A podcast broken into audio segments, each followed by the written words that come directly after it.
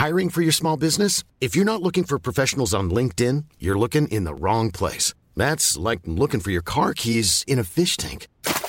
LinkedIn helps you hire professionals you can't find anywhere else, even those who aren't actively searching for a new job but might be open to the perfect role. In a given month, over 70% of LinkedIn users don't even visit other leading job sites. So start looking in the right place. With LinkedIn, you can hire professionals like a professional. Post your free job on linkedin.com slash people today.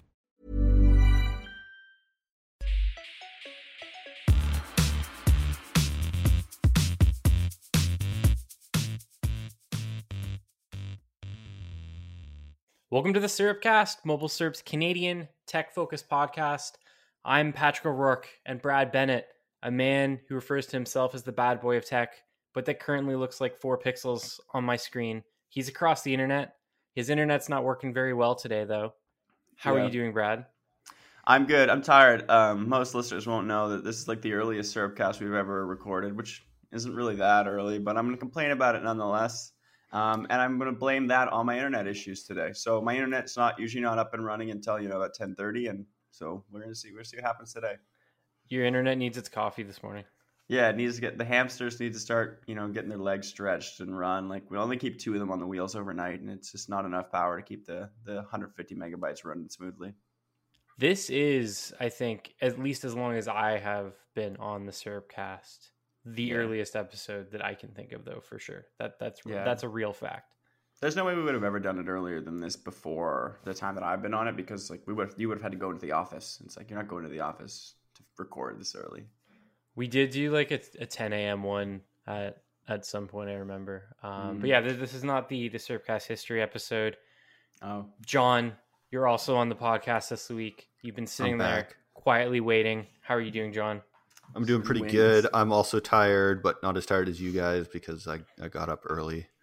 Um, and I've had my coffee, so so I'm doing good. I'm doing good. I'm working it's a nice on morning. it. I'm, It's- I'm halfway, sunny halfway out. through my coffee.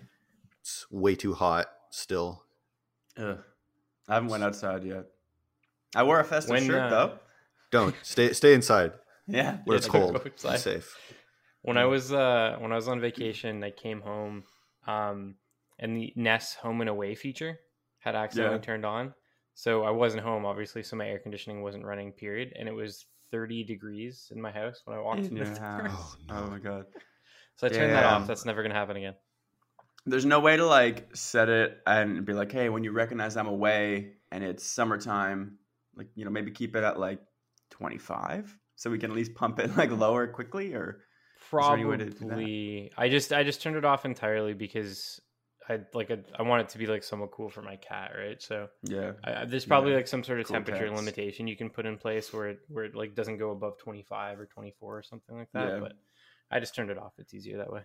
You want to hear a sad, th- smart thermostat story before we uh, kick off I do. podcast? I love smart thermostat stories. So the start of the story, actually, the sad. I could end it right after this, but I rent. Period. Sad smart home story. Um, no, but the uh, thermostat in my apartment is a smart home, home ah smart home thermostat. It's um, the Honeywell Round or something like that. I believe it's called. But it's three three sort of renter generations old, and three renter generations ago, somebody set it up, logged in, made an account, and has been in that account ever since. And so I have no idea how to connect it to my Wi-Fi or any of the smart features or anything. So it is a smart th- thermostat that I must treat like a dumb thermostat. And You can reset it. no, I did, and it, Did you? locked It's, down. it still didn't. Yeah. Really? Okay. That's Maybe I can. What, well, what were you going to say? Maybe I didn't do all the way. I um. There's a thermostat like that in the condo that I had when I lived in Etobicoke. yeah. and uh, I reset it. Like it was hooked up to somebody else's smart features, and then I was able to like just set it up factory defaults again.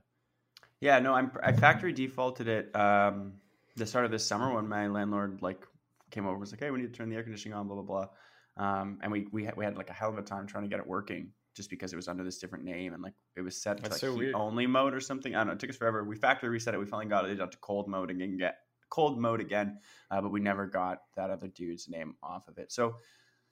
I wish I could That's just shout out my address and be like, "Hey, if you lived here, give me the give me the thermostat password." If you lived in Cabbagetown and you had a round, uh, Cabbagetown, Toronto, you had a uh, Honeywell round thermostat, you left it.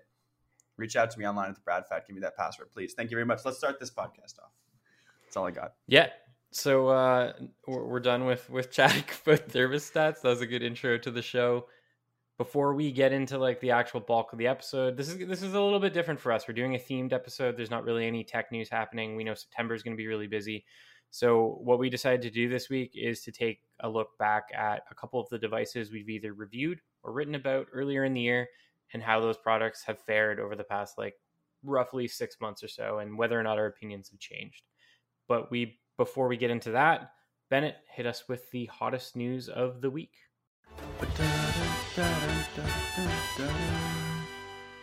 I whenever I sing it, I sing it so I can edit it because when I do the video, I can like edit the soundtrack on top of that. I never listen to the full audio version the audio editor does. Do they just edit out my singing, or do they? Do I they believe edit it's it edited together? out. Brutal. Well, I hope they hope they can find a way to get that in there. Anyway, so hottest news of the week. Let's start off. Uh, basically, our newest employee, or no, I guess should I mention that we're possibly or we have someone new starting today? Is that even worth mentioning? I guess I've kind of put the cat out of the bag now. Sure, Um, I think you've already mentioned it. yeah, sorry.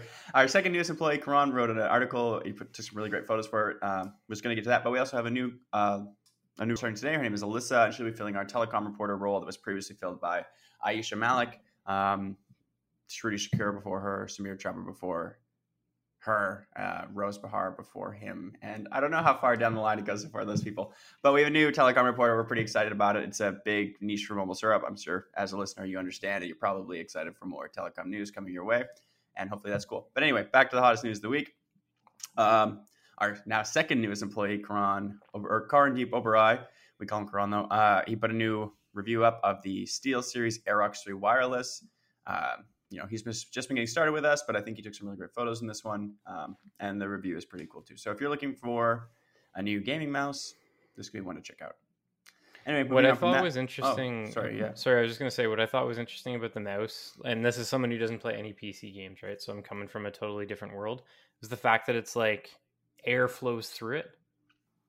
You know what I mean? Like it's hollow. Yeah, it's like got the that honeycomb. Oh yeah, Other That's- than like the times really common now. John, uh, John, when you I know you've written a couple stories about the mice like that in the past, but this this was like other than that, one of the first times I've I I didn't know that existed. I guess is what I'm saying.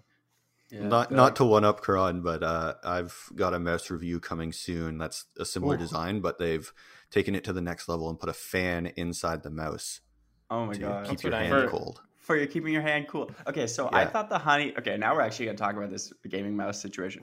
I thought the honeycomb design was just for like maximum structural stability and minimum weight. No, But you're telling me now it, it's sort of like a hand cooling situation.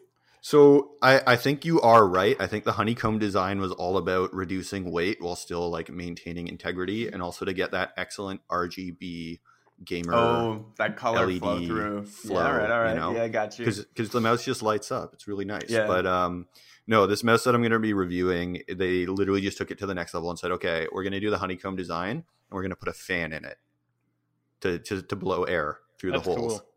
You know I what they should that. do?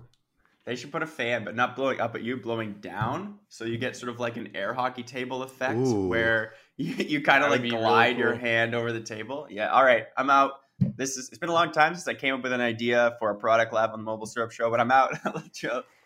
John and I Your used to do that Kickstarter's coming soon. Yeah, we used to come up with crazy. What was the thing we had? It was like a.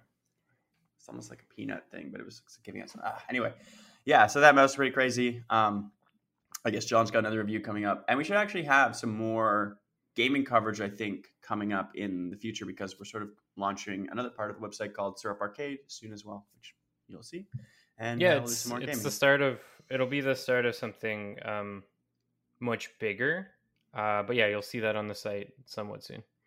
I will it not be live by the time? Yeah, it should it should be goes live if if all goes according to plan. It should be live by the time um this episode releases on Friday.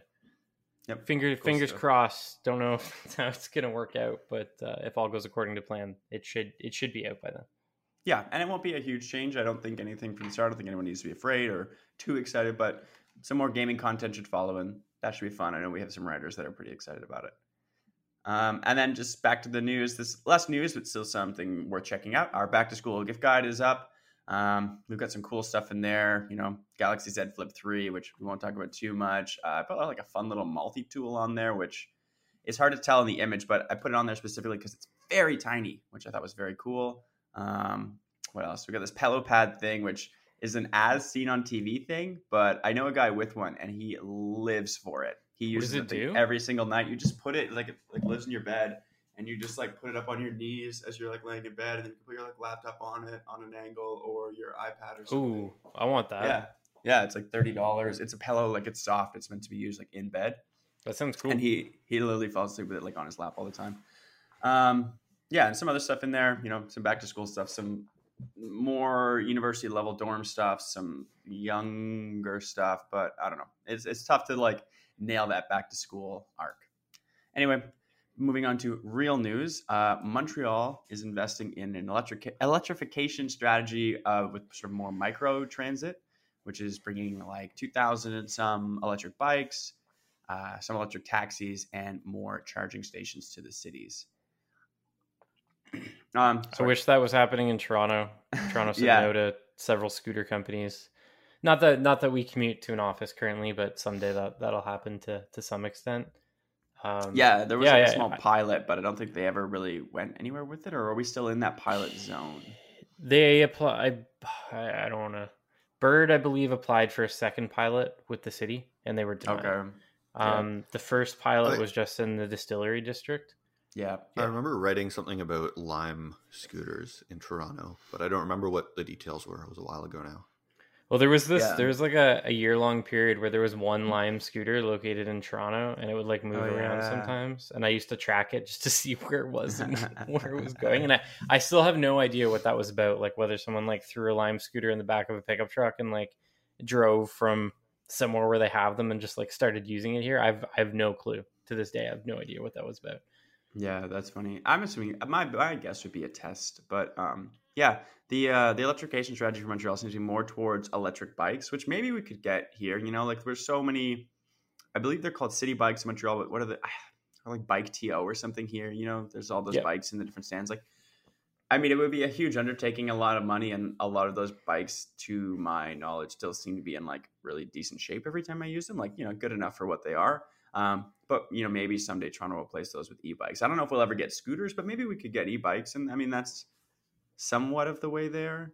A mix, It's a, mix of like regular bikes and e-bikes would probably be the the best solution. Just like a, a couple of them. I know there's Yeah, there's a lot of controversy surrounding electrified like last mile transportation because bike lanes are already such a like a there's not enough of them in the city already, right? So although having to share better. those with you Sure. haven't been down here. You haven't been down here for a while, but since COVID started, they've added in like a oh, have they? Okay, at least on my edge. I'm on the east edge of downtown. So on the uh, east edge of downtown, like they've definitely cut some roads down to one ways. There's more bike lanes, and I see people with scooters they own in the bike lanes more than the sidewalks now than I used to. So like I feel like if Toronto honestly gave it like a better, more detailed look post COVID, I think the city is now more ready or better prepared, perhaps being the, the more accurate term for electric scooters. If they'll reconsider, would be a whole different thing, and I don't think so. But anyway, good on you, Montreal. I went there once. The electric scooters are sick. Uh, they have them in Ottawa too, really fun. But Toronto, not so much. I was in Montreal this weekend. I didn't see uh, any electric scooters. Surprisingly, No, when I was there for the Pokemon Go thing, they were all over, but they were like really new at that point. So maybe I was wasn't like for them. down downtown. I guess. Mm, yeah, fair enough. Um, but yeah, I don't know. Electric scooters are fun. We haven't reviewed one in a while. I guess we can't really without an office like go to. It's not as convenient, but maybe someday again. Um, but yeah, that's Montreal. Electric taxis, electrification is coming. Um, so this is another one. This is a fun one I kind of wrote yesterday, and this Laura leads into like a bigger conversation. But essentially, Google Maps is getting a feature that's going to tell you like a sort of average price of how much a toll road might cost if you were to drive through one on your route. The interesting thing with that is that's actually a Waze feature, um, as with almost every new Google Maps feature that has come out in the last three years. And I just think the interesting part of this conversation is that like Google bought Waze three, four years ago, maybe I don't know. Google bought Waze a long time More than ago. that, I think. At this yeah, point. it's a long time. Um, and at the time, it was like, no, we're going to have Waze. We're going to run it as a separate business, blah, blah, blah, at which they've done. but they've they've basically taken almost every feature from Waze and added it to Google Maps. Not everyone, but a lot of the big ones, you know, like um what's that one? So you can like drop a pin like there's a speed trap or there's construction ahead, you know, The Speed. traffic the traffic data is also pulled from Waze and fed into Right. Google Maps, to my understanding as well. That that was that was I think at least initially a big reason why Google purchased Waze. Yeah. Um, but it's just like I don't know. I guess it just makes me think about like Fitbit. Like, do you think so? What we got like four years left of Fitbit, and then Google's just sort of incorporating it into their own products. Well, I mean, Waze Waze still exists, right? Like the, to to Google's credit, they they kept it around when that acquisition happened. I think it was five plus years ago at this point. I honestly didn't expect that. I really thought that they were just going to gobble it up and it was going to disappear in a couple of years. I still use Waze all the time. Probably not Really? every single time I drive, but like I used it this weekend in Montreal. I used it to drive to my parents' house Alright, when I was on alright. vacation. Um, I like the community aspects of of Waze, and I, I used it long before the acquisition too. So some of that's just me continuing to use the same app again. But I do appreciate that Google kept it around, despite like what you're saying, where it really doesn't need to be around anymore. You could just Yeah. use Google Maps. I, I think Waze also has um, a lot of value for Google in that it's it's almost like a testing playground where Mm, like if Google wants to put a feature in Google Maps, they can put it on Waze first, see how it does, see how people like it with like a smaller group before bringing it to Google Maps, which is a much much wider audience. Very true. um, which is I don't know. The Google product I always like to go to with stuff like this is Inbox because Inbox was kind of that idea for Gmail. They had all these cool new experimental features in Inbox that people could try and people really liked and then they could like bring those features over to Gmail based on how the reception was on Inbox. But then Google was like, well, screw Inbox and all the people who love it, they can suffer. We're going to shut Yeah. it And they didn't they didn't do that with Waze, which I'm I'm still like every every couple days I like not every couple days, but every couple months I think about it and I'm like I think it's coming. Like I think they're gonna kill it off at some point. Same. No, I, I mean that's kind of where I was hoping this conversation would lead. And it's like I totally like. How long do we think Waze has left? You think forever? I don't know. I'm I giving it a year, two years. I'll give it two. I, I think forever at this point. It's been it's been too long. It's it's not worth them killing it. There's a pretty dedicated um, community that would be really really like I know that this has happened before, but I think it's Yeah. a much much larger community that Waze has worldwide. Um, that would be really pissed off if they were to just kill it off. Actually, yeah, I would be interested to see how many people use Waze worldwide, and also like how many new users We've have started using Waze over the past few years. Like, is it still gaining new users now that Google Maps has a similar features? I think it's kind of 130 million monthly active users worldwide Is this a recent Waze. statistic? Last three years or so? as of 2019. All right, I'll take Uh, it. okay, 2020, 140 million.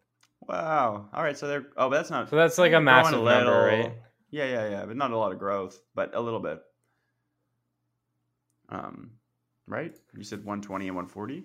All right, Yeah, well, fair amount of one 140 as of 2020. All right, I mean, fair it's probably nothing compared to Google Maps, which has I don't know, Oh yeah, yeah. probably in the Billions. billions of Yeah. users.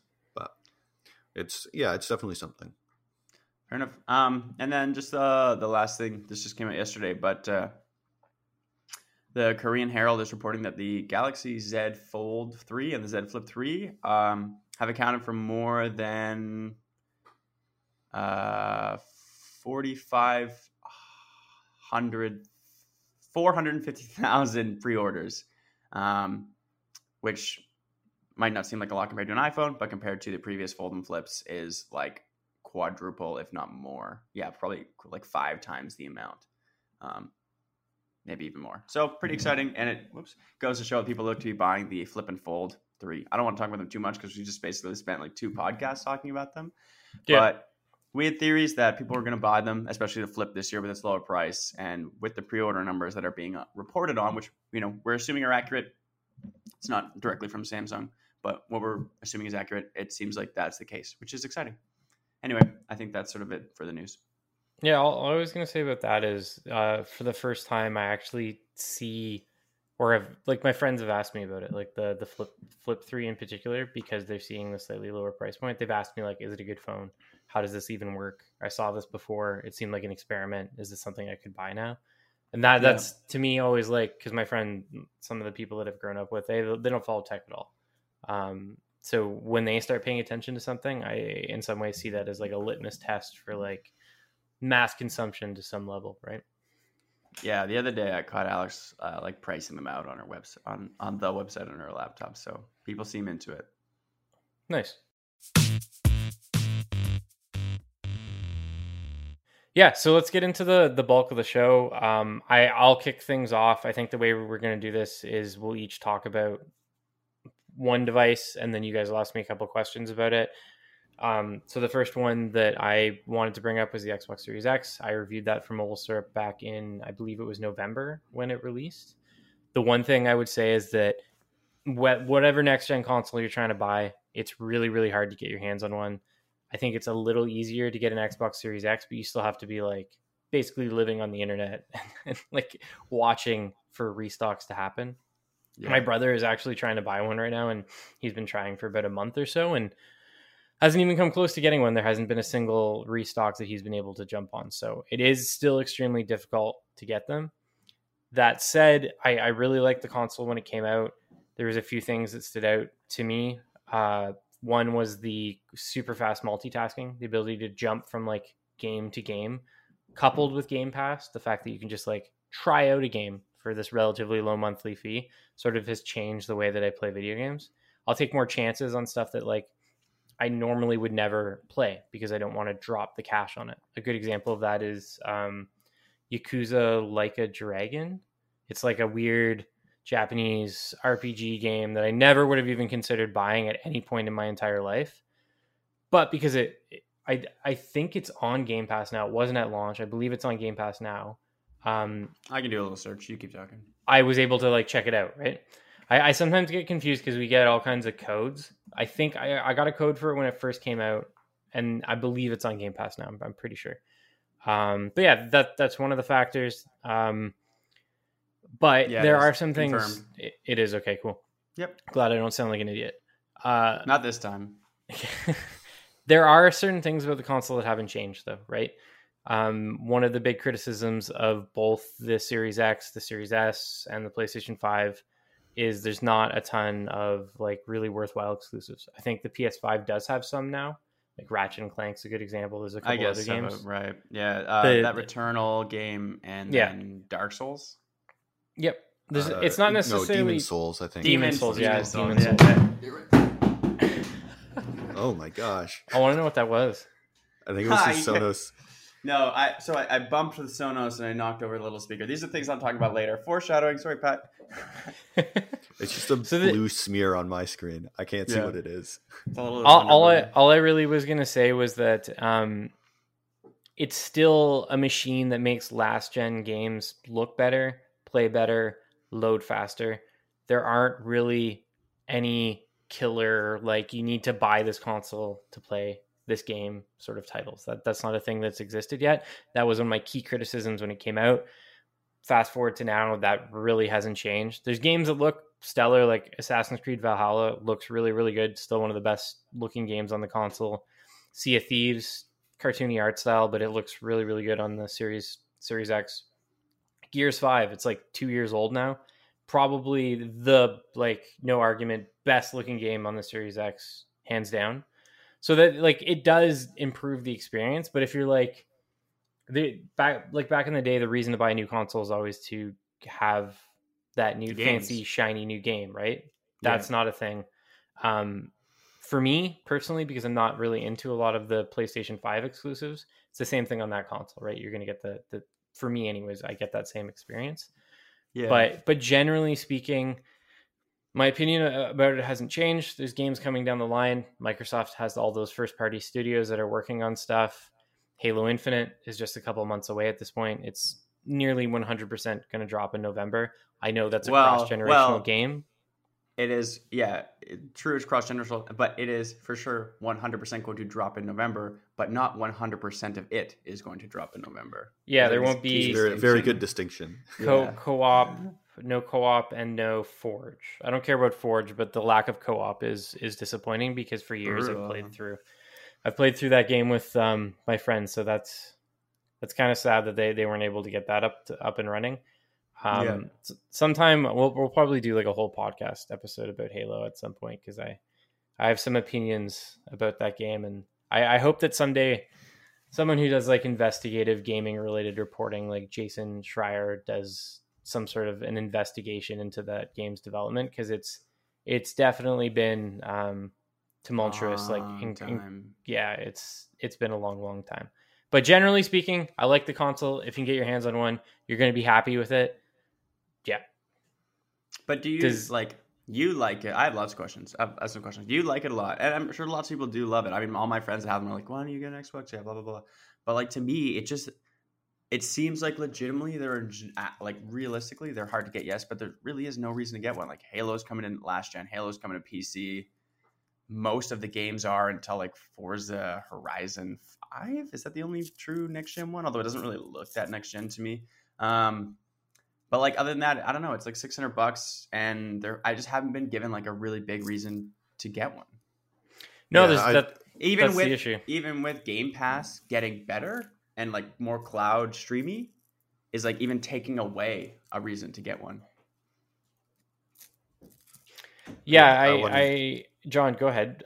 I, I just wanted to say I wanted to jump on this question too because to me it does seem like there's a huge value argument there with Game Pass, the lower cost of a Series X or a, even a Series S compared to a PC, and I think there's a program. I don't know if it's in Canada, but there's a program where you can like basically pay a monthly Yeah, fee you can for do that your here. console and your Game Pass, and so you don't even have to buy it outright. You can just like more or less subscription your Xbox from Microsoft.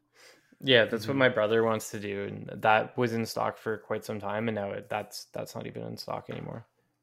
Yeah, but you you guys are right. There is.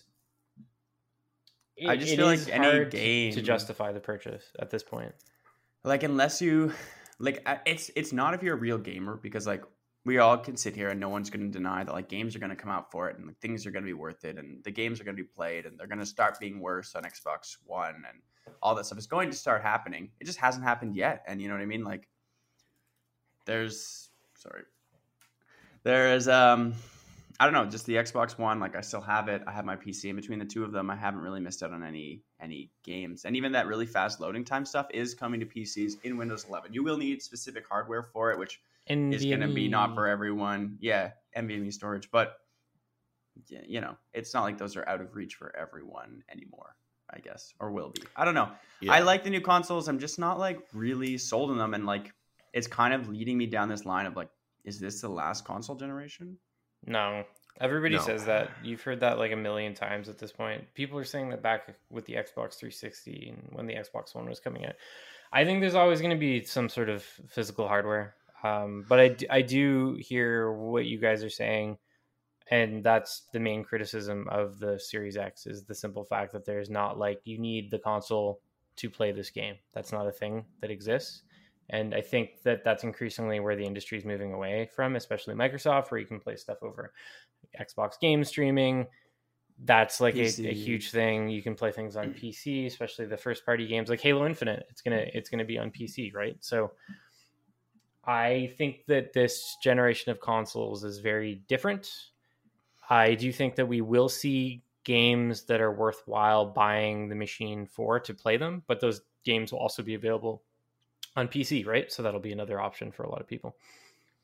Yeah, the the one thing I've kind of noticed is definitely Microsoft more than Sony seems to be going on this trend of it's more about the games and making the games available to play because that's where Microsoft makes its money, right? Like it sells the Xbox either at cost or at a loss so that people have the hardware to play the games and then that's where Microsoft makes its money back is on game sales. And so you know, I definitely don't think this is going to be the last console generation, but I definitely see a pattern where this might be the last traditional console generation where you buy a big box that you plug into your TV, plug into your TV. Like the next console might be more like a Chromecast. Yo, for and sure. You, That's right. You just you know stick that into your TV or you stick it into your monitor, and you just stream your games. You don't even you know. So They're working on something like that too that, that links to, to Game Pass. Uh, sorry, Yeah. uh, XCloud or Xbox game streaming, whatever you want to call it at this point. The the one question I had for you, Pat, is I think the new Xboxes have support for keyboard and mouse, and I just wanted to know if you've tried that at all and what your experience has been. Because you know, for me as a PC gamer, um, the biggest thing actually is keyboard and mouse. Like I hate playing console games now because the controller just feels awful to me compared to keyboard and mouse. Yeah, I've, I've never I've never tried it because I'm on the other end of the spectrum, right? We've we've talked about this off the podcast. Like using a mouse and keyboard to play something like a shooter just feels so incredibly foreign to me. Like I I, I would in some ways have to like relearn how I play games from the ground up to be able to do it. Um, that said, I do know people that played the Halo Infinite technical um, preview, Preview? which I wrote about. It's up on the site. They played it with a mouse and keyboard through the Xbox. I believe that was something that was possible. Um, and they said that the experience was generally pretty solid. There's some weirdness with Halo, I think, because I believe the game's still built from the ground up for controllers. Um, so there's like some strangeness with like the auto aim that comes along with controllers, and then you don't have that anymore when you're using a mouse and keyboard because you have the added accuracy. So there's like there's some I forgot what people described it like some some weirdness just with the aiming that I think will end up getting tweaked out. But generally, I've heard positive things. Like I know people that play Sea of Thieves on the Xbox Series X with a mouse and keyboard. Um, it's not something that I would ever do because that's part of why I don't play games on PC. Right? I I grew up using a controller.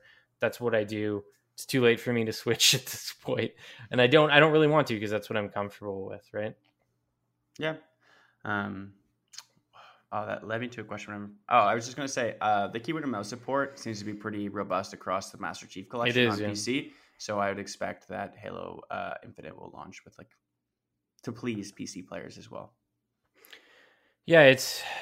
I'm I'm glad they're doing it, but I'm also very curious. Like, I don't know what Halo's gonna look like cross-platform with some people on PC and some people on gamepad. Like, are those two experiences like? Are you gonna be playing against people with PC automatically? Is that something you're gonna have to opt into in like a game like Apex? It's it's gonna be really it's gonna be really really really different. Um, In the Master Chief Collection, I think it just bases who you're playing against on by what controller. So, like if I play a controller plugged into PC, I'm playing with console people, I think. But sometimes there would be a mix. Depends on what your lobby could get. So the other thing that I wanted to mention, and because I monopolized so much time with the conversation about the Series X, we'll we'll go through this really relatively quickly. The other device that I reviewed was the iPhone 12, um, particularly the Mini. When it came out, I felt that it was too small. 5.24 inches was way too small for me. Since my getting my hands on the purple version of it, it's really grown on me. I think the color was what kind of made me want to give it more of a chance. I appreciate the size. It's nice that I can just like slide it in, into my pockets and it doesn't feel like there's like a weight in there. It's really nice. It has all of, all of the features that I generally care about. I know it doesn't have all of the camera fanciness, but overall it, it has like pretty much everything you need. And then the the other thing that I was going to say is I know there's been a lot of criticism surrounding the battery life. I don't think it's been quite as as bad as like some people made it out to be. I still get through a full day with it and then some if I if I need to, like if I don't have the opportunity to charge it overnight. But it is it you do notice that the battery is dropping a little bit quicker than you would with a with a normal um, iPhone. So in in the term in terms of that review, my opinion has has changed quite a bit. I originally wouldn't recommend it to anyone unless you like really wanted a small phone, and now I think I think anyone could get it as long as they're okay with the tinier screen. You're not really missing out much. Would you say like does a small screen have any sort of impact on usability? Um, like it just seems you know most phones have like a five to six inch screen now, and that's what people are used to. And the mini just feels so much smaller. Does it feel like harder to use because of that? It does, yeah. That, that's a good point, actually. Um, depending on what you're trying to do with the phone, it does get like it depends on the size of your hands, right? Like I don't think I have necessarily big hands, but when I'm trying to do certain things, like even typing, right? Like sometimes I'll make more mistakes just because the screen is smaller. So that But is something. You would, you would get used to it, would you not? Yeah, I when I was on vacation, I actually used the the mini the entire time, just as a Oh. little bit of an experiment. I may I may write about it at some point if I have the time, but Yeah. um, Good luck. yeah, that finding the time will be will be Yeah. the dif- difficult part. Um, but yeah, so like I, I know everybody else needs to go through their devices, and John, you have to take off relatively soon. Do Yeah, you- let John go next. Yeah, John, do you want to go next? And then if you need to take off, you can 100%. We'll just stop for a second and you can take off. Yeah, that sounds like a good plan. Um, all right, so I kind of have two and then an honorable mention. Um, so the first one I wanted to talk about was the Pixel 4a 5G slash 4a, um, because they're very very similar phones. I think that these Right. phones were when I reviewed them, I really, really liked them. I still think that they're excellent options if you can find one. The future of both of the phones seems kind of uncertain right now because Google has them listed as out of stock on its store, and I know in the U.S with the Pixel 5a coming out, they've basically scrapped all of their Pixel phones. Um, so I don't know if that change has come to Canada yet, officially or unofficially, but Oh, I hope not. I, I really hope not because there's no 5a here. So basically, that means that the only budget Pixel option you have is the 4a 5G or the 4a. Um, and yeah, I don't know. They were just both really great phones. Um, and a little bit has changed in my time since reviewing the 4A 5G in October. It still has fantastic battery life. Uh, 5G in Canada has expanded, um, so there's 5G in more areas. It's still not great 5G. Like, there's not a huge difference in my experience between the 5G and the 4G that's available in Canada in most places. Um, but for the 4A 5G being a budget device, that's like $650 in that range in Canada. I don't remember the exact price, but you know, getting something that's future proofed with 5G access. So as 5G continues to roll out down the road, you're going to have that access is really good. Still a great camera, even though Google's camera tech is starting to show its age. Just all around a really generally great device. And then on the 4A, no 5G access, but it's a really awesome small phone. And for both of them, I've been running the Android 12 beta on both devices and it feels really really solid there's still some hiccups and it's not quite as smooth as on some of the flagship pixels um, but it is a beta software so i think that google's still probably working out some of the kinks but just all around i think they're great devices for the cost and just a lot of value there Uh, My So- question is. Go ahead. Sorry, go ahead. You can My- ask. You can ask first. Thanks. Uh, my question is, how do how do the chips both like in both phones sort of held up over? Uh, it's been what roughly a year for the 4A, almost a year for the 4A 5G, or uh, you know, yeah ten months. So how the chips held up over that time? Do they still feel relatively snappy because they are both low and mid range chips, if I'm correct, right? Yeah, they're both low mid-range chips. The 4A 5G is the 765G, I believe, if I remember correctly, and that's what's Pretty in sure. the Pixel five. uh, Pixel 5. So it's the same chip there. The Pixel 4A is the 730, the Snapdragon 730, if I remember correctly. Um, like I said, both phones still feel relatively snappy. I do notice a difference if I take the 4A 5G next to the Pixel 4. I don't have a Pixel 5 to do a comparison with, but the Pixel 4 was the last uh, Pixel phone with an 800 series flagship Snapdragon chip. So side by side comparison, I would say that apps open, you know, maybe a fraction of a second faster on the Pixel 4 compared to the 4A 5G or the 4A, but the difference is fairly negligible and Yeah, I think the the bigger question is less how it compares to older Pixel phones, but more just how it uses in isolation. I think the bigger thing people worried about is when they came out with these lower end chips, it was like, will they last long into the future? And now here we are a year later. Do you feel them still usable devices, or do you feel like they're laggy and starting to show their age faster than a flagship would? No, I I would say that they're still very very usable. Um, it's hard to say precisely because, like I said, I've been running the Android 12 beta Yeah, on that's fair. both of them, and that definitely has had a performance impact. I've noticed Android 12 is a little bit, you know, rougher, um, but it's it's still definitely usable. And aside from the odd kind of glitchiness with Android 12, like they're still great devices and they work fine. All right. Do you want to tell us about the Fitbit Sense next, John? Yeah, so that was the other one uh, I reviewed sometime in 2020, September, I think, or August, one of those two. Um, it at the time when I reviewed it, I was like, the smartwatch itself is fine. It's not super crazy. It's a nice watch, um, but the app and the software was kind of not great in my eyes. It was glitchy, and um, I had some issues with it now uh, almost a year down the line, um, the Fitbit Sense itself, I actually really enjoy wearing. I love the watch. It Okay. it's smooth. It works great. Google Assistant is nice to have. Um, when I use it forgot now and then, I don't use it a lot. No, that's Yeah, cool. that- Like when your hands are full, you need to start a timer or something. That's Yeah. it's really that's sick. Yeah, it's super handy. Uh, the Fitbit app, I think, has also gotten better. I still don't Nice. like it. Like uh, of the Oh. Fitbit, or not sorry, of the fitness apps that I've tried, you know, Google Fit, the Withings Healthmate slash Nokia Healthmate, whatever that is now, because it keeps swapping hands. yeah, you're right. I own it. The even Apple's health app, they all feel like better apps. Like the Fitbit app feels very, um, uh, what's the word? Just janky and not great.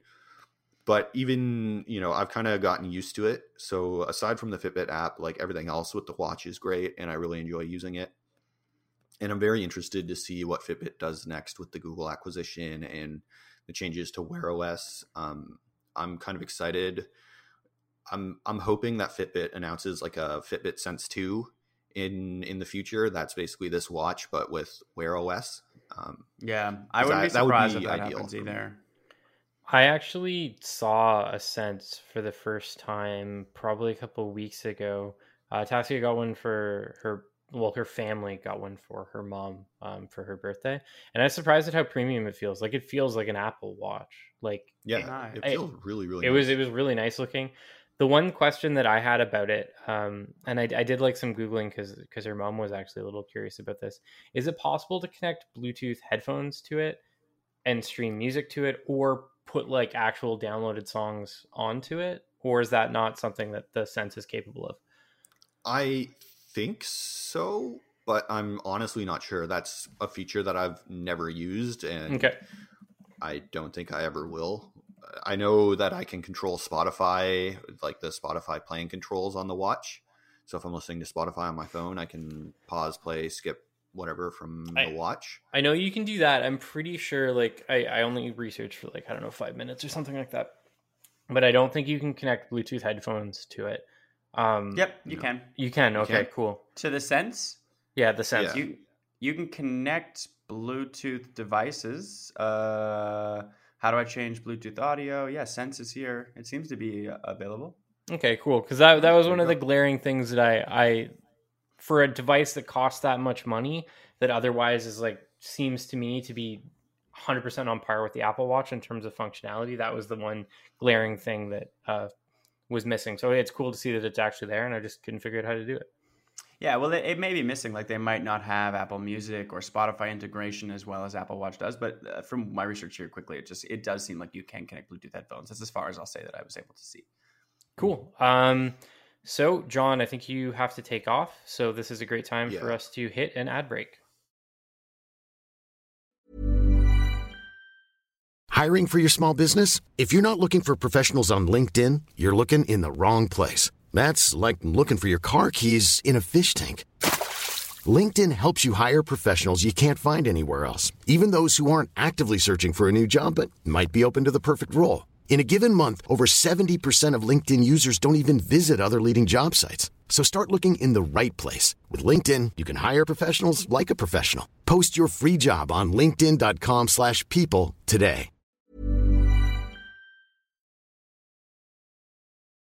Okay, so John is gone. He is learning about top secret stuff that we can't talk about. He's in, he's in a briefing about things and, and stuff. We wouldn't tell it to you guys anyway, so deal with that. So the the last person on this list that needs to talk about the devices that they're taking a second look at is none other than Bennett.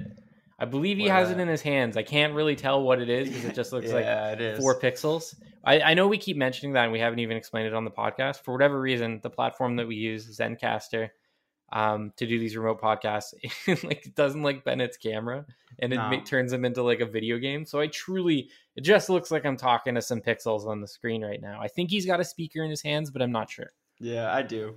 Uh, this is actually good, a, a good exercise for me because it's like stress the audio. This is a podcast. Um, so yeah, in my hands here, I'm holding a UE Wonderboom 2. I've got a blue one with green buttons. Not that that really matters. And I'm also holding a Sonos Move. which neither of these things actually came out in the last year, but my you reviewed them in the past year. Nope, I before a little Even bit better. before that, a little bit before that. Um, but my opinions on them in the last year have changed considerably. Like now that I've had a lot of time, specifically with this Sonos Move, I I'm in love with it. I like when it first came. I'll just jump right into it. But when it first came out, it's like a five hundred dollars speaker, and it was one of my first interactions with Sonos, and I was like. I know the reputation. It does sound really amazing. Like if you have Sonos and you want one that will move a little bit, like yeah, get this speaker. It sounds like it. It really does. It sounds better than a Sonos One. It it is like the reason I love it so much is because it simply sounds better than any other portable speaker I've ever used. It's hmm. huge. You you sacrifice a lot because it's so huge, but it does sound so good. That's why the UE Wonder Boom is here too. It's like to make up for when you need like a little portable guy. The UE Wonder Boom 2 is like a hundred dollar speaker that you just can like clip onto your pants or your backpack and just have with you for situations where the Sonos Move is too big. For the Sonos Move, it was five hundred dollars, and I used to not recommend it to people because of that. And I was like, this is too expensive. A speaker isn't worth that. But now I've had it for you know over a year, and I literally use it every day.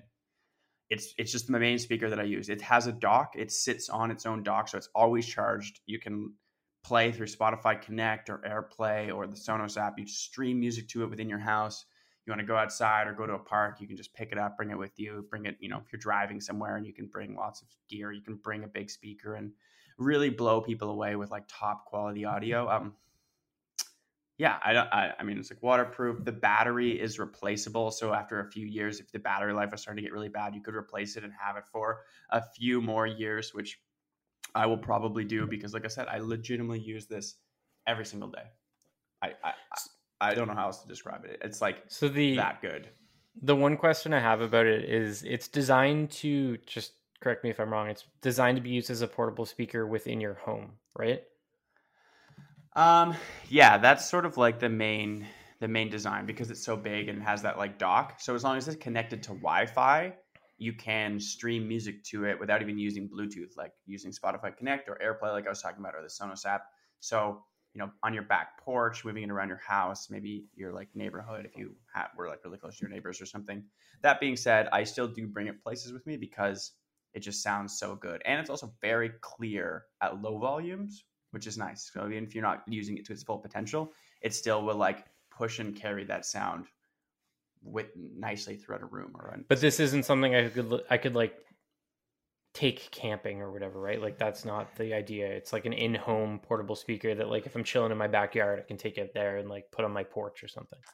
Yeah. So um, that's sort of where it kind of becomes how much do you like music and how much you like carrying giant things. If I was going car camping, as someone who really likes music and playing music and just having good music, I think I would now bring this. Like originally, I wouldn't have because it's so big. If I was going like canoe camping or backpacking or something, that's where the Wonder Boom comes in handy. It's waterproof, it floats, it's super light. it. It does sound decent, but like this Sonos Move is 10 times the speaker that the Wonder Boom is. The Wonder Boom is like a passable speaker when you're hanging out with your buds at the beach or whatever. You know, it's going to work. You're going to get used to it. But like you really want good, high quality music, this thing is is worth it. I don't know. You have a Sonos One, and I feel like you've we've talked before. You said you use it a lot because it simply sounds. If I want to listen to better. mu- like I have, so I used to live in a world where I had Alexa devices and Google Home devices. I don't really have any Alexa devices other than one near my door to use with my Ring doorbell, so it makes a noise now. Um, Cool. I've switched mostly to Google Home. I have a couple Nest Audios, one in my bathroom, one in my bedroom, a bunch of um, what's the Nest with the camera, the smaller one? The Nest Hub. Yes, Nest Nest Hub. I have two two Nest Hubs in different areas of my home, and so like what I'm what I'm setting up here is like I've used a lot of different smart speakers over the years. I think beyond you at the site, like we both review most the, the majority of them, and this yeah, Sonos you've one. got me because you've done some Apple ones.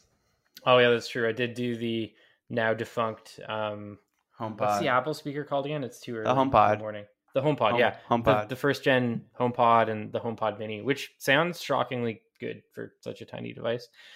But yes, the the point I'm making here is the Sonos One, two Sonos Ones paired for stereo speakers, which I think costs roughly 500 bucks at this point, Yep. is by far still the best. Like Yep. if I want to listen to music, which is usually if I'm working in the office or playing games in the office, that's where I go. Um, I mostly use the other speakers for listening to podcasts, or like if I want if someone's over and I want to be like, listen to the twelve speakers I have around my, my house, and then I make music play through them. But generally speaking, the Sonos ones in my office, just around my desk, that's my my like key area for for listening to music, and they sound way better than anything else that I own. Yeah, I uh, my whole house is outfitted like that, smart speakers, but also in Sonos. Like there's literally a Sonos in every room. Oh, nice. Every room I go into, I could turn on a Sonos and use it. But you know what's easier than turning on a Sonos and using it? Just picking up the speaker that's already playing music and just carrying it to it. whatever room you're going to, and then carrying it back if you have to. Which um, is like the whole problem Sonos is trying to solve with its entire system.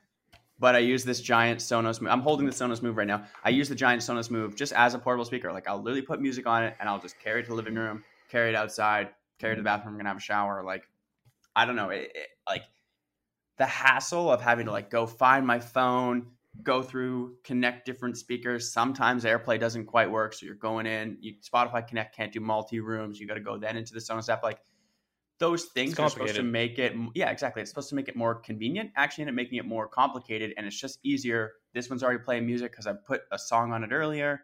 Let's pick it up, take it into the kitchen, make my lunch, bring it back. It just works out. It ends up being the most convenient that way. I don't know. Um, it's like hard to sell a five hundred dollars speaker. I'm glad we started this on the podcast, but like it really is so so good. And I think even like when I first wrote the review, I was like, if you have Sonos and you want to like expand your Sonos system, maybe get this because then you can take it outside or take it to the beach and then still use it as a Sonos. And my perspective has now changed, which is kind of why I wanted to do this. Is like if you want to start with Sonos, start with this. You can start with the two hundred dollar Roam which is the smaller portable speaker, but the Roam isn't that good. To be honest, I would just buy the Wonder Boom because at least it floats What's the The price difference? between the Roam and the Wonder Boom. Yeah. Um, I think the Roam is like 218 bucks, and then this is like 130, but you get them both down to like 200 or 100 on sale all the time. Okay. So about 100 bucks in between them. Um, and I would say just get the Wonder Boom for those like situations, and then get the Move for situ. Like if you really care about music quality, none of, no other speaker except for this portable guy is really going to get you where you need to go. I think that's all I can say. And if you're going to start a Sonos ecosystem, this is a good place to start because you get a a super great speaker. Yeah, you're paying a lot for it, but B, you can then take it everywhere with you, and it kind of like negates the need to really start expanding your Sonos system right off the bat. Like maybe you'll get a sound bar down the line or something else, but like this will cover everything and gives you that same like Sonos sound quality that you've come to expect and ease of use, other than like kind of the misconvenience thing when you're trying to move music around too much. Anyway, that's it for speaker talk. I don't know. Do you have any other questions about it? Does it seem like a crazy combo? It's like I'm basically No, telling people sense. Get a six hundred dollar combo, which is a one five hundred dollar speaker that's going to hopefully last you. In my mind, I'm hoping it's going to last like nine to ten years. The speaker shouldn't you know shouldn't be pushed that hard. You can replace the battery, and then a cheaper hundred dollar speaker. Ideally, something rugged. I mean, I elbowed this off my table earlier. Hopefully, it still works. I'm betting that it does. Waterproof. It floats. I've thrown this, dropped this, watched this roll away in just really precarious situations. Always fine and plays music when you need it. So that's sort of Brad's speaker combo rec- recommendation that I've been sitting on for a long time. All right, hit us with the the Fujifilm X-T3 quickly. Um, so this one I didn't review because we don't really review cameras, but I did get it within a year. So it does have this one does fall into the distinction of that. I just a lot of the things I've reviewed lately, I don't have much changed opinions on them. Um, but yeah, the Fujifilm X-T3, it's a camera I recently got. I also got an X-S10, or well, my girlfriend did, but it's in our house. So I play with it a lot. Um, and I'm just like love them. I think I've been trying to convince my other friends to get into cameras more, and I think Fujifilm is the way to go mirrorless wise. I know you're an Olympus guy and John is a Sony guy, but I just from using them, I, I just love the pictures that come out, even non in RAWs. Like the JPEGs themselves just have such nice colors that sometimes it's too much fun to like. For for me, so I primarily well, I've for the last five years been using a Panasonic Lumix Panasonic. G85. I think for me it was mostly just like that's what I'm comfortable with now, right? I could switch to another camera relatively easily as long as I could use still use my very expensive lenses. Right. Um, I'm not I'm not like against going going with a with a different brand, and I'm probably due for a camera upgrade at some point, either this year or the, the year after. I typically get a new one roughly every every five years or so. Um, Mhm. But yeah, what what I guess my one question is like what why do you like this camera? Because you've used a couple now, right? Why Yep. do you like this this camera more than other very similar price competing cameras? Uh, I guess I should say the XT. So the XT3 was Fuji's like top of the line camera a few years ago. It's been replaced now by the XT4, which this is where the key factor comes in. When that happened, they lowered the price of the XT3 to around a thousand, thirteen hundred dollars in Canada, which is just like a really, really, really sweet spot for that camera in terms of like performance. So 10 bit color, like re- like decently, you know, about half an hour more of high quality like 4K recording, 240 frames per second slow mo and 1080p.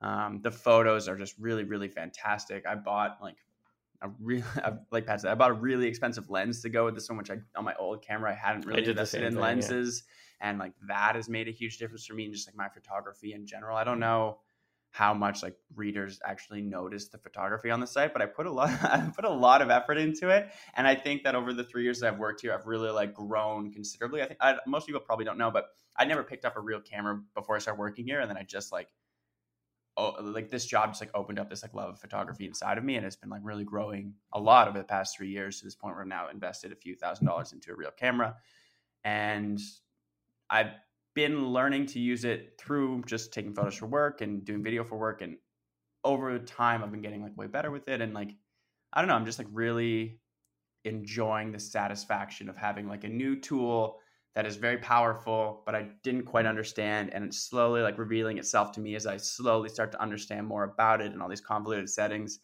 Um, and it's just like a tech experience that I haven't had in a long time, I think. So when we were younger, I, I, I I'm just sort of like generalizing because I imagine you feel this felt the same way, but you would get something and it would be like huge. You'd be like, oh my god, I just got this new Yeah. tech item. I'm gonna like play with it. It's, it's gonna be my life. I'm gonna discover every single thing about it. I'm gonna be reading down the forums. I'm gonna be doing this, that, and the other thing. It's just, this tech item will become my life for the next little bit. And ever since I started working here, that happens a little less. A because you're reviewing tech items, you don't necessarily have that like just unabashed love for them because you didn't spend hours researching and watching your own re- like watching reviews and and doing all this like stuff on your own to sort of buy it and, and force yourself to fall in love with it. You're, you're using tech more as a job. Um, and this camera has been the thing I think more recently that's like awakened that little like tech passion in me and, and uh, allowed me to to play in the tech space more as a hobby and less as a job lately. And I, I think that's the part that's like really been in, I've been enjoying the most. I think that's the with photography and Mobile Syrup. Like one of the things I think a lot of readers don't realize, especially when they shit all over a Facebook post that has like one tiny spelling error in it or something like that, is that We're like- we're like six people, right? You know what I seven mean? Like, I now with Alyssa. yes, sorry, seven now. Um, I think people think that this is like a massive website Verge with like size 20 site, yeah. people. Yeah. One of the things I love is like, you guys should fire a social media editor. And my Yeah. thought when I see that all the time is like, I wish we had one so that we You want could me to fire myself? Yeah. we could, we could fire them. It's like I, I post all of that stuff to social media for the most part with with some help from other members of the team. But yeah, back to what I was saying, the photography and even the video side, which you do way more of, that for you us did a lot though back in the day. in I've the beginning, some of your yeah. older stuff, and you were really heavy into it back then. A couple of years ago, yeah. Um, Yeah. But my my role has changed drastically since then. Yeah, definitely. but um yeah like i i had photography experience before i worked here i went was lucky enough to go to a high school that had like a film photography program i'm not i'm not that old like it was dated at the time like the world had moved on to digital but they yeah, still no, my, taught my even my high school had that. I didn't They take still- it, but they did have it. Yeah, they still taught film because it like teaches you a lot of the fundamentals and it's stuff that I still use today. I've always had an interest in photography. Both my brothers are like photographers. My brother has like a small portrait studio that he he does professional photography in. So like I've always had an interest. But before I started working here, I would mostly do like landscape photography, that sort of thing. What we do here, specifically taking pictures of devices, people might think is really easy. It's not. Like to make a phone look interesting in a picture is extremely extremely difficult. I know it's it's not the same as like working with a live subject, but there's different things that go into it and it's it, it's been fascinating over the last 6 years. You like pick up little things, we like one of us learns something and then hands it off to somebody else and eventually you start to like you start to see the overall photography quality. What did you drop? What is that?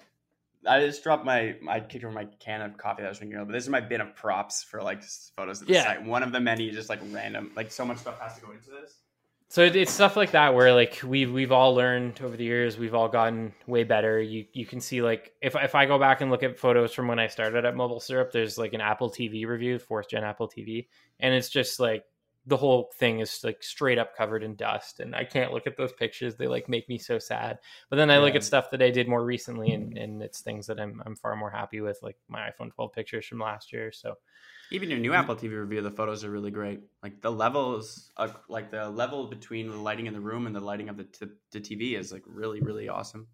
Thank you. Yeah, you you learn stuff over the years and you, you figure it out. Um, and and I do think like there's a lot of people out there that think that uh, like DSLR, whether it's mirrorless or mirrored or whatever, is is going away. And I, I don't think that's true. I think that photography will always be around. Like I know my iPhone can take decent photos. Karan, great example. Actually, no, he he is using a DSLR now, right? He's using my old Canon EOS M5, but Yes, the first okay. the uh, Dyson V11 review was all Yeah, iPhone did- shots, I believe. and they looked great, right? Yeah, and that's they were super That's good. something that like I never would have thought that I would be saying five years ago. Like you could probably take those pictures and like yeah, because we know a little bit about photography, we could pick out things like noise or like oversaturation of like the highlights and stuff like that that we would see in a photo shot with a phone. But lack for the average yeah. person, they they probably wouldn't even notice at this point, right? Man, there are even times where I'm like out taking photos, and if the like if it's just a little too bright or the sky's too harsh, you'll just be like taking a photo with your your mirrorless or something, and then I'll be like, and I I rarely do this, but sometimes I'll be like, should I just take it with my iPhone because then at least I'll get like a really great HDR shot of whatever the you know sky's going to be exposed correctly, faces are going to be exposed correctly, and like stuff like that really is is exciting for mobile photography. But yeah, like you said, there's a sort of a lack of depth and uh, detail. Just how much you can like. People probably don't realize how much we can actually crop into our photos. Like things Yeah, like there's way more to it. Yeah. Um. That said, I I, I do I do kind of buy into the the best camera you have is the one that's on you at all times sort of philosophy now. Like I Yep. did a lot of just for fun photography when I was on vacation last week. Like I'm sailing, taking pictures of lighthouses and stuff. And I I like I I did that with my phone because that's the thing that I had on me. And I actually like took those photos and and did stuff that I would normally do with something that I shot with a DSLR in Lightroom. And I was shocked at how good they looked because that's not something I normally do. mhm. Um, I yeah, think my that, that was just the last thing I wanted to mention. did you miss your camera? I find whenever so yeah, the best for camera is obviously what you have on you, and I'll take photos with my phone, no problem. But every time I do, like if I get somewhere and I'm, or if I'm like driving, I'm like, oh my god, that's a really amazing shot. I need to pull over, and I don't have my camera. I'll just be like, is it even worth it? Sometimes, like I, I, I fall on both sides. I get what you're saying, but ever like in the last six months or so since lockdown sort of eased up when I started getting out more and Alex was getting a little more in photography too. I've been walking around like just always having my camera on me, always, always, always having my camera on me. And now when I don't, I'm like so sad 'cause it's like I know I could have been taking like the most baller picture. I could be cropping in like like the angles, like everything how like perfect how I want it. And then I'll be like, but I only have my phone, and I get Maybe it's sad. just just what I was shooting at, at the time in those couple days where I was just doing photography for fun, which is something I haven't done in quite some time. I, I didn't. I like. I actually surprisingly, no, I that's didn't. fair. I didn't miss it. I was just like yeah. happy to not have my big bulky. It's not big. It's like it's a micro four thirds. But I was happy to not have a backpack on. Just have my phone in my pocket and be able to like move quickly, bust it out, take the picture I need, and, and keep moving on. But I think it depends Yeah. on the type of photography I was doing, right? Like if I was trying to take a sunset or like a, a like some sort of spanning vista or something like that, I would be like, oh shit, I wish I had my actual camera. Um, yeah. But no, just the stuff I was playing around with when I was on vacation. No, I didn't surprisingly get that vibe. This is one thing, and I'm not even sure where I'm going to be able to go with this. Um, there's this, thing- this idea that I haven't been able to crystallize, but I've been kind of like sitting on for a while. So, one of my buddies the other day, maybe like three or four months ago, at the beginning of the summer, really wanted to get a camera. And he was like, I want to get a camera. I want to get a DSLR, blah, blah, blah. And I was like, okay, like maybe if you've never really done photography before, I would look into a mirrorless. It's a little easier to compose your shots. You can kind of see it's a little bit of a cross between a DSLR and a phone camera, like software wise. So it becomes a little easier. Anyway, he gets one, he gets into it. Um, but he's having a lot of issues like sticking with it because he, he just doesn't have excuses to take photos very often. Interesting. which is fair because like for us, at least at least for me, I could take easily one, maybe two photos every single day for just stories that go up on Mobile Syrup. If I'm doing a review, I'll be taking five or six, like obviously hundreds, but like editing five or six photos. You know, I, uh, in my job, I get to take a lot of photos, and it's led to me developing a love for photography.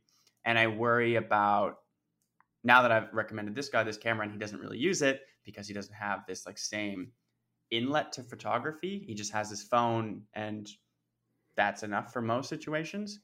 I'm like kind of curious about the future of photography on like a more casual sense.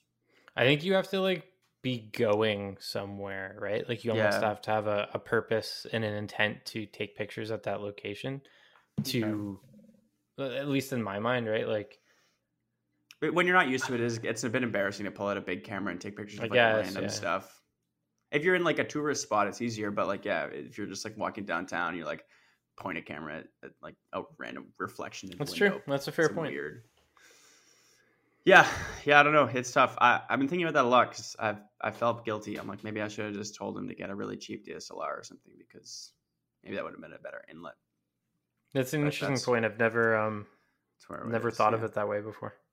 Yeah, it's Um, just but yeah. like as a casual shooter, your phone can be super casual. So getting a big camera to be a casual shooter with, harder sell, I guess, in 2021. Anyway, yeah, That's that's, it. Those are my sort of favorite tech that I've sort of re-evaluated my thoughts on over the last bit. And uh, get a Sonos Move, guys, if you really want great, spe- if you really want great, great speakers. And I know it's it's super expensive. But if you're going to treat yourself to a gadget, I think it's something that you will get and you will you will truly be happy with. That's all I got. Cool. Let's talk about the games we've been playing.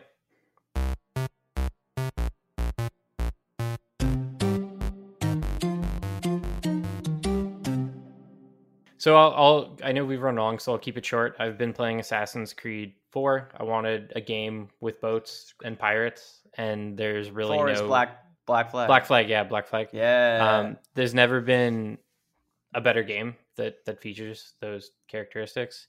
I bought it for the Switch, so I've been playing it like on the go. I was playing it at my parents' place. I was playing it in the car on the way to Quebec. I was like, been playing it all over. Probably about ten hours into the experience at this point, and I would say that it's aged surprisingly well. And at times, it doesn't even look that ugly for a game that right now is like seven years old. How's the um, combat feel? So I've never really liked Assassin's Creed's like combat. I to some extent kind of like what they did with 4 because you feel more powerful. You're able to just like stabby stabby all over the place and take out like 10 guys in in just like a couple seconds. Whereas now in recording on my Assassin's Xbox- Creed I was gonna say I have a recording on my Xbox from when I when the game first came out. It's like a circle of dudes around me It's just like. shoo, shoo. Yeah. As, in, for the audio listeners, I'm just standing in a circle, spinning around, slowly stabbing people. It's like it's different. Like the way it works now in the games is like it's more. um I don't want to say like Dark Souls like because it's a totally different game, but it, it's it's it's based on timing and uh, Dodging. like pre- dodging, precise button presses, rolling. Like this was more like button mashy to some extent. And having Yeah. played that series for for since the beginning, pretty much, I, I appreciate kind of like the throwback to that. Um, but yeah, the, the ship fair. combat is is what I'm what I'm what I'm there for. Like the upgrading your ship, uh, all of the upgrades feel super meaningful. The plot line is like it's one of the first games to ditch all the animus crap that some people really really care about, but a lot of people don't care about, like myself. So that was cool. The plot's like very straightforward, easy to understand. Um, there's there's a lot Great, to like about great it. location. I love yeah. games set in like tropical locales Yeah, like so that. nice. It's so uh, nice. Far Cry 3. And I actually, I mean, technically in embargo, but I recently went on hands on with a game that rhymes with Marsai Tix. And it's also in a very tropical location and really, really great. That was my favorite part about it. It reminded me a lot of Assassin's Creed 4 and Far Cry 3. So You'll, you'll see that uh, on the site somewhat somewhat soon as well. I think. End of the month, yeah. But yeah, It's it's it's been fun. Um, I don't know if I'll I'll go through it all the way. I, it was on sale, Mm, kind of an impulse true. purchase by me. They had a Um, longer one too, if I remember. No, it compared to the actual like the new Assassin's Creeds that are like 80, 80 hours, sixty hours. The story, the main yeah. story, is only twenty five hours in this one. So it's Okay. possible I may finish it, but who knows? Um, but yeah, what, what have you been playing? Um, nothing. I I don't know, man. I honestly, It's a tough segment for you. I haven't even like gamed or like really watched anything lately. Alex and I are watching Ted Lasso season two, which I, I hate you still show. hate. Alex used to hate it too, but now she's in, and she was like tearing up the other day when um, there's a point where Ted Lasso's on the phone with his wife, and she's just really, really tired of him, and it's sad, and, we we were, we were feeling it. Um, but yeah, honestly, no games. Like ever since I sort of started this, like just this video project this summer, like my all my time is just devoted to like either trying to work on videos, think about videos, or watching videos about making videos, and that's like just where I'm at. And that Uh, stuff should be should be on the site somewhat soon, early September likely, and you may see some of it um, a little bit before the official launch as well. Yeah, I don't know if you'll see anything with me in it before the official launch, but there's a video we did, just a quick one, just to kind of shake off some rust of Dean. We got the camera comparison of the Galaxy Z Flip that's up now. If you want to check it out and be like, oh, like they're doing videos again, are they better than they were last year when I was doing videos? You can you can be the judge of that. There's the flip one. They're Um, better. and there's yeah, there's a flip review going up as well. Um, today is a Tuesday for us, and it might actually be going up today. I think Dean's thing is written. I, it really just depends whenever that goes up. But the He wants me to so- get it up today. I don't know if it's going to go up today. Fair enough. But that video will be up It'll probably, by probably be this, tomorrow. that so that that's fine though. Those two videos, the first two sort of hinting at where we're headed with this, although we're trying to like I'm trying at least to come up with something that's a little less in the we just do reviews following the playbook of other tech sites and really trying to find some ideas for like uniquer tech content that sort of maybe hits adjacent to the tech space but is still entertaining and not necessarily competing with MKBHD and the Verge and people that are doing things that may be a little out of our league. So we'll see. And it, it should be a fun project, but it's just taking a lot of time. But um, it's got me really invigorated, which I think is good and more excited lo- than video games. The last thing I was going to say about Ted Lasso is people always tell me like you have to give it you have to give it more of a chance. So I have tried tried watching it um, when season one first came out when Apple TV Plus first released because I I do like a lot of the stuff on Apple TV Plus. I then what is it tried that you don't to, like about it? What I'll what get to that. you? I'm, I'm gonna Okay, I'm gonna okay. we're, we're like way Uh, over, so I'm gonna do this in like 30 seconds. Eh, we're um, over now, so I I also uh, tried watching it again, season two. Couldn't get past like the first three, four episodes, and then again when I was at my parents' place. I tried watching it with my dad because he wanted to see it, and I set him up like with family sharing Apple TV Plus through his Samsung TV because he wanted to see it. Also, still hate it. I Oh do not goodness. find Ted Lasso as a character endearing. I find him just annoying. Um, I feel bad for him all the time. Sure, I think that's like, But I, I- yeah, exactly. that's like part of it, you know. He's But just I like don't- guy who's like, I I, I guess I just don't want to like watch a show where I just feel sorry for the character all the time. I, I don't, and I often just find him annoying. Like, I I I'm gonna I'm gonna write about it someday. I think and like articulate why I really dislike that show because it's it's one of the few things that has released in the last little bit where like everybody likes it, and I just, it's just it's just don't really at all. refreshing to watch a show that's like not based on a miss well there's like you know whatever the regular like the stuff that's happening behind the scenes sort of like keeping the plot pushing forward is, is whatever but like it's not based on a mystery or a murder or Sure. sci-fi or or like teen drama or like uh, you know who am i gonna kiss this summer it's just like regular people just trying their best and they're in like a really unique situation yeah like this like football coach co- uh, coaching European football. But like I don't know, it's just really refreshing to watch a show where you're not watching to be like, oh my god, will this make me like cry or hurt or feel something like will this make me confused or scared? You're just like, I just want to see somebody make somebody else smile, and I want to feel like happy like that too. I like I that. It just doesn't. I, up, I but- do. I do enjoy content like that. It just doesn't Yeah. Do that to me. It just makes me ha- hate Ted Lasso, and, and then I frown, and then I sit there like grimacing at the TV throughout the whole episode. But we got to wrap Have this s- up.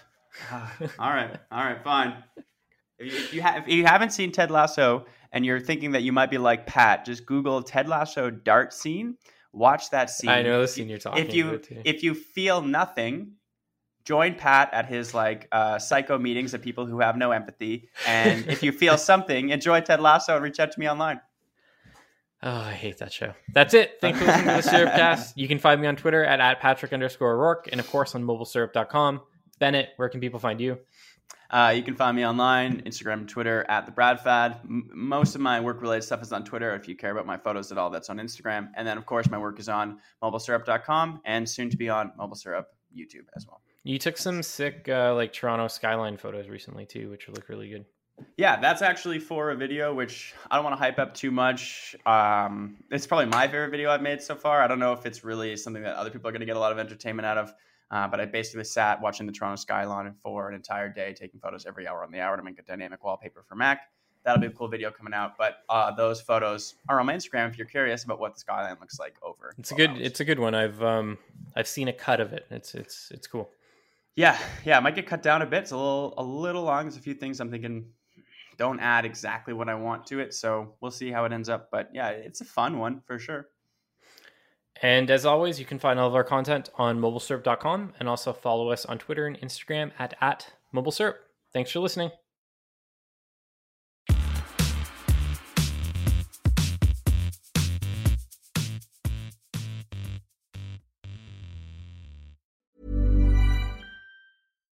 Deserves the best, and there's no better place to shop for Mother's Day than Whole Foods Market. They're your destination for unbeatable savings, from premium gifts to show-stopping flowers and irresistible desserts. Start by saving 33% with Prime on all body care and candles. Then get a 15-stem bunch of tulips for just $9.99 each with Prime. Round out Mom's menu with festive rosé, irresistible berry chantilly cake, and more special treats. Come celebrate Mother's Day at Whole Foods Market.